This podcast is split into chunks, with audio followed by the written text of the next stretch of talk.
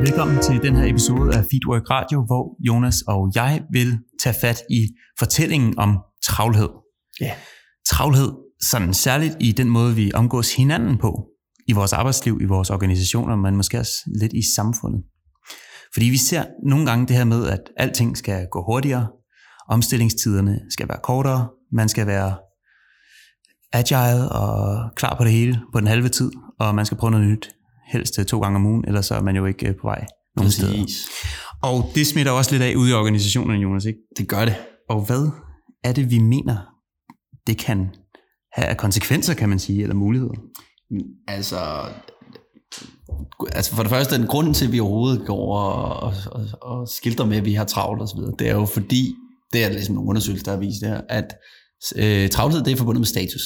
Og hvad kan man sige, mennesker, vi er jo dyr på en eller anden måde, vi elsker at have en høj status i hierarkiet. Og derfor så vil det jo være forbudt lige at fyre og gå og sige, jeg går sgu ikke og, og laver så meget på en eller anden måde. Ikke? Så derfor går vi altid og, og fodrer det her narrativ om, os, om, hvor travlt vi har i hverdagen. Ja, det er egentlig lidt dumt, men jeg kan godt genkende det nogle gange, øh, når jeg kender nogen, der ikke har et arbejde i Ja. en kort periode. Ikke? Mm. Det er jo nærmest, altså, det er jo nærmest skamfuldt at sige, at nej, men jeg har ikke lige noget arbejde. Jo, For det er forbundet med lav status, som du siger. fuldstændig. Og jo mere sindssygt man kan forklare, hvordan ens hverdag hænger sammen med det ene og det andet snydetrik, og hvor mange arrangementer man når til, og kunder man får ekspederet, des bedre. Mm, fuldstændig. Det er rigtigt. Og der er jo ikke noget som sådan er farligt, eller der er jo ikke noget dumt. Altså, det er jo, det er jo fint, at man, at man gerne vil have en høj status. Altså, det er der jo ikke noget som sådan i. Men hvad kan man sige, faldgruppen ved det her med travlhed, det er netop bare også, at vi går og, når vi fodrer det her, den her fortælling om, hvor travlt vi har, altså så bliver det også bare til en virkelighed. Det bliver en selvopholdende virkelighed.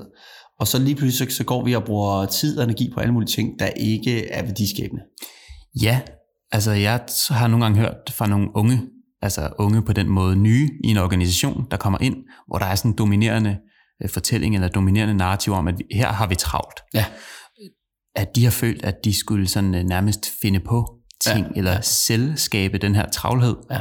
fordi ellers er man ikke en del af gruppen, vel? Ja, præcis. Du, præcis. du har ikke nogen plads i flokken, du har ikke nogen høj status her, hvis du ikke har travlt. præcis. Og hvem har travlt den første dag på sit nye arbejde? ja. Altså, det er da sådan lidt svært. Man er i hvert fald, jeg tror, man er stresset nok i forvejen med bare at skulle finde hoved her i ikke? og nye relationer, og jeg ved ikke hvad. Bestemt. Ja, lige præcis. Lige præcis. Og øh, det er sådan øh, ret interessant, altså hvad for nogle øh, ta- altså, handlinger man gør. Fordi hver gang man nævner ordet travlhed, eller jeg og travlt, og Mm. har ikke tid, og sådan nogle ting her, så er man jo med til at bygge på den her fortælling. Ja, fuldstændig. Så er man med til at forstærke den. Fuldstændig. Og hvad er det for nogle altså, risici, det kan have øh, fra vores synspunkt, hvis ved at have sådan en her meget dominerende travlhedsfortælling i en organisation? Men så som jeg også var lidt inde på før, så det her med, når, når, når det bliver den dominerende fortælling, at vi har travlt på arbejdet på en eller anden måde, så begynder vi også at stille færre og færre spørgsmålstegn ved, hvad det er, vi egentlig går og bruger vores tid på.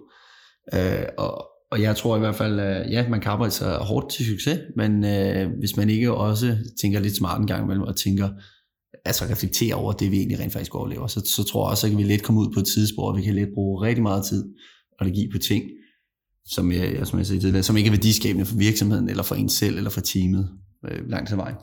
Det tror jeg virkelig også. Altså dem, der måske stadig i en midlertid kan have succes med at have sådan en travlhedsfortælling, ja. det er nogen, der er helt skarpe på, hvad er det for nogle værdiskabende aktiviteter, som vi skal have travlt med, Præcis. altså hvis man skal acceptere det her. Fordi ellers så går folk jo og laver, så sørger de jo bare for at have travlt på en eller anden måde. Absolut.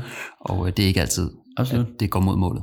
Og det er også det her med, at vi begynder at, jo mere det her bliver en, en sandhed, at vi har travlt, jo mere bliver de ting, vi går og, og laver, et, et, et vilkår, frem for at, øh, at vi rent faktisk bliver opmærksom på, at vi har egentlig indflydelse på, hvad det er for noget, hvad, hvilke opgaver vi vil tillægge vores opmærksomhed og vores energi.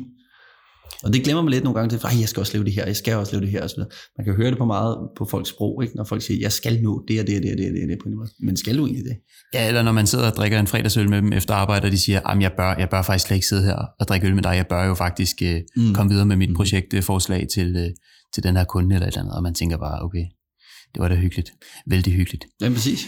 Altså, så, så netop, altså, det er jo ikke ud fra tesen, om vi ikke skal nå en masse. Det skal vi selvfølgelig. Men vi skal bare også være opmærksom på, hvad det er, det vigtigste vi nå. Hvad, og, og måske skal vi tillægge det allervigtigste lidt mere tid, i stedet for at gå og lave øh, fem forskellige opgaver på en eller anden dag. Og det er også interessant, altså, hvad det gør ved, det, sådan, ved relationerne. Ikke? Og den, øh, fordi hvis jeg ved, at øh, alle de mennesker, jeg kunne finde på at snakke med lige nu, eller søge hjælp hos, eller spørge ind til, mm. de alle sammen er en del af den her travlhedsfortælling. Om de har møg travlt. Så er der en større barriere for, at jeg lige går over til Peters bord og spørger ham, om han lige vil kigge øh, min opstilling igennem, eller kigge på mig over skulderen, eller gå med hen til den her patient, vi skal have behandlet. Fordi han har jo også travlt, så hvem er jeg at stjæle noget af hans tid, alle de ting, han har travlt med? Helt, helt sikkert. Og, og det er jo egentlig også, det er meget interessant, men netop det der, man kigger virksomheder, altså nu er det meget op for tiden med nulfaldskultur og så videre. Vi skal gå op med det, og det er jo super fedt. Sådan en som Tommy Ahlers, der for eksempel, for eksempel er kommet ind og, og netop sådan direkte i talsat det som uh, politiker. Uh, men, det, men det her med, at vi er sindssygt bange for at begå fejl, både som mennesker, og så særligt også som organisation. Altså sådan, skal vi se noget videre til bestyrelsen, så må der satme ikke være en uh, kommerfejl det her. Ikke? Øh, altså vi, vi, vi er generelt bare bange for øh, at miste en kunde måske øh, ud af vores 20 eller et eller andet. Ikke? Ja, Fordi i stedet for at skaffe fire nye. Ja, altså. lige, lige præcis på en eller anden måde. Ikke? Så derfor så går vi, øh, det er den her 80-20-regel, man, man taler så meget om i hvert fald, at, at 20, 20 procent af arbejdet, siger man, sådan en tommelfingerregel, kan typisk skabe 80 procent af afkastet af dit arbejde, eller, eller hvad du nu sidder med. Ikke? Og de sidste 20 procent, det tager som regel 80 procent af tiden fordi der er vi nede i detaljer og ja, alle mulige små ting. Ikke? Og det er netop typisk, så sidder vi og bruger, bruger nemlig rigtig meget af den her tid på at, at lave de sidste 20%, fordi vi er så bange for at begå fejl. Det kan, altså, ja. det kan jeg godt genkende. Altså nogle gange, øh, jeg ved ikke om lige det her med at være bange for at begå fejl, det kan da godt være, at det er noget med det. Men øh, når jeg laver et uddannelsesforløb, så den sådan overordnede ramme og den hurtige øh, skitse, mm. den er færdig relativt tidligt. Mm-hmm. Og så er det, jeg går ned og kigger alle elementerne igennem, og står det nu mhm. perfekt og mm-hmm. perfekt og perfekt, så godt som det skal, ikke? Præcis. Øh, så ja, det, det kan jeg da godt genkende. Præcis. Og det er jo ikke, altså, igen, det er jo heller ikke sagt, at vi ikke skal gøre ting grundigt og ordentligt. Men vi skal bare finde ud af, hvad, hvad skal gøres grundigt ordentligt, og hvad for noget skal måske, skal vi lidt slippe det her narrativ om, hvor vigtigt det er, at det bliver fuldstændig øh, perfekt det her.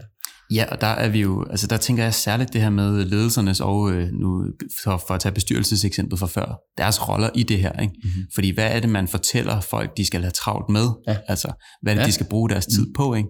Hvis man sidder der som øh, bestyrelse eller leder og siger, jeg gider ikke at modtage noget som helst med en kommafejl, og man ved, at korrekturlæsning på en øh, 80-siders øh, rapport, det, det tager altså noget tid, så mm. får folk jo travlt med det. Mm-hmm, ikke? Fuldstændig. Øh, så, så særligt som leder, ja. der har man jo den her rollemodelseffekt og følgeskabseffekten.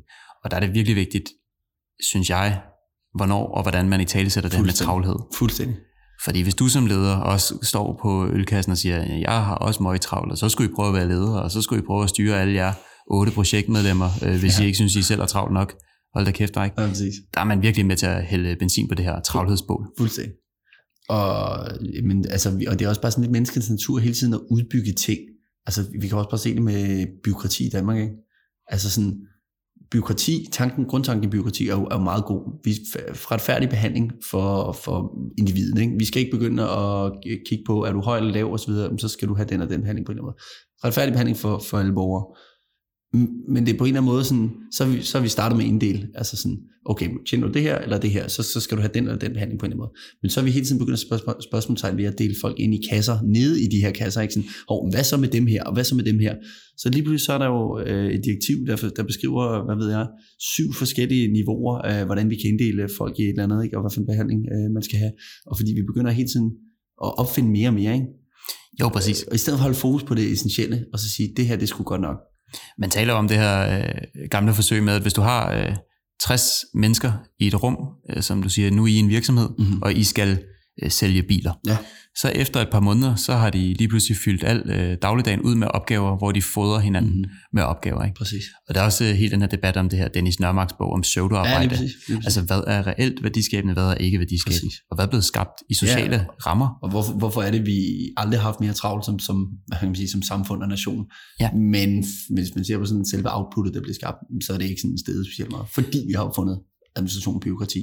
Ja, men, men det er også det her med, at den teknologiske udvikling har jo givet os, altså det er sjovt klassiske slidte eksempel med, at vi har mere regnekraft i lommen alle ja. sammen, end man brugte til at sende en raket til månen. Ikke? Altså, hvordan kan det være, at vi kan have så meget travlt, ja. når vi har fået så meget hjælp ja. efterhånden til ja, at holde styr på alle ting, øh, og antallet af opgaver, vi selv skal tage os af, er, er faldet på en eller anden måde, eller har flyttet sig, kan man også sige. Men der er også det her med øh, altså udviklings- og innovationstanken.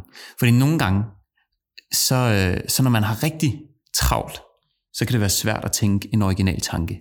Bestemt. Altså, og, øh, og have plads til det. Og igen det her med at skabe forstyrrelserne. Så hvis nu jeg har en god idé, jeg gerne vil bringe ind i vores øh, virksomhed, men jeg bliver bremset af at tænke, nå nej, alle har jo travlt, hvem i alverden skulle stå for det her, mm. eller hvem skulle sætte det i gang. Mm-hmm. På den måde kan det altså også være ret farligt, og igen tilbage til det med, hvis man ikke har en meget klar retning, så vil det være rigtig farligt at have travlt, fordi så har man absolut ingen styr over, hvor man kører hen. Al, al båndbredden, den er makset ud, ikke? Altså, ja. der, der er virkelig ikke plads til, at der overhovedet kan komme noget andet, eller at vi kan ændre kurs, eller noget andet. Uh, fordi vi har, så, vi har for travlt med rent faktisk at reflektere. Altså, vi har for travlt til, at vi overhovedet skaber rum til at kunne reflektere over nogle ting. Ja, og vende stenen, ikke? Mm. Altså, det, det kræver nogle gange at man sætter sig ned og lige har øh, en rumtid til det. Ja. Og fokus. Ja. Altså, igen, som du siger, båndbredden, den skal ja. følge med. Det er det med tunnelsyn, ikke? Altså, hvis vi begynder at, og ikke stikker hovedet op en gang imellem, altså, og de siger, hvor fanden, hvad for retning på vejen i? Altså, vi får bare tunnelsyn, og tunnelsyn, det, altså, så, så, altså, så mister vi perspektivet. Fuldstændig. Så hvis jeg skulle sige en ting, der var vigtig for den her snak, så er det selv at være bevidst om, hvornår går man med på fortællingen om travlhed. Hvornår i tale sætter jeg selv travlhed, mm-hmm. og over for hvem. Ja. Og være bevidst om, at når jeg gør det, også, også derhjemme, Altså hvis man bare fortæller sin, sin kæreste og, og mand og ja. børn, at Ej, men vi har så travlt, vi har så travlt. Altså det, der sker det samme derhjemme. Ikke? Fuldstændig. Man kunne oversætte alt det, vi har snakket om organisation ja. eller virksomhed, det kunne man oversætte til hjemmet. Ja, langt vejen.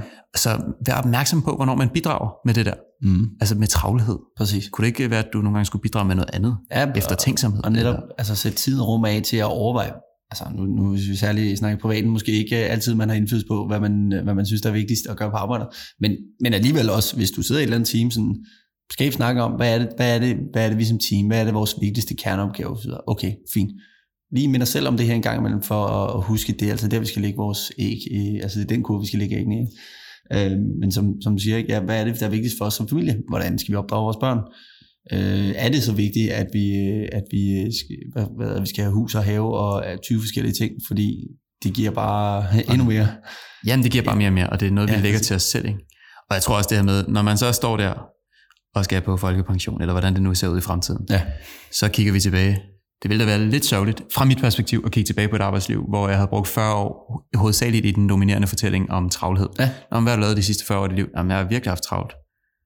Hvad, hvad, har du, hvad har du oplevet? Hvad har du mærket? Hvad har du udrettet? Det er præcis. Det er det vigtigt, at vi ved, hvorfor vi er travlt.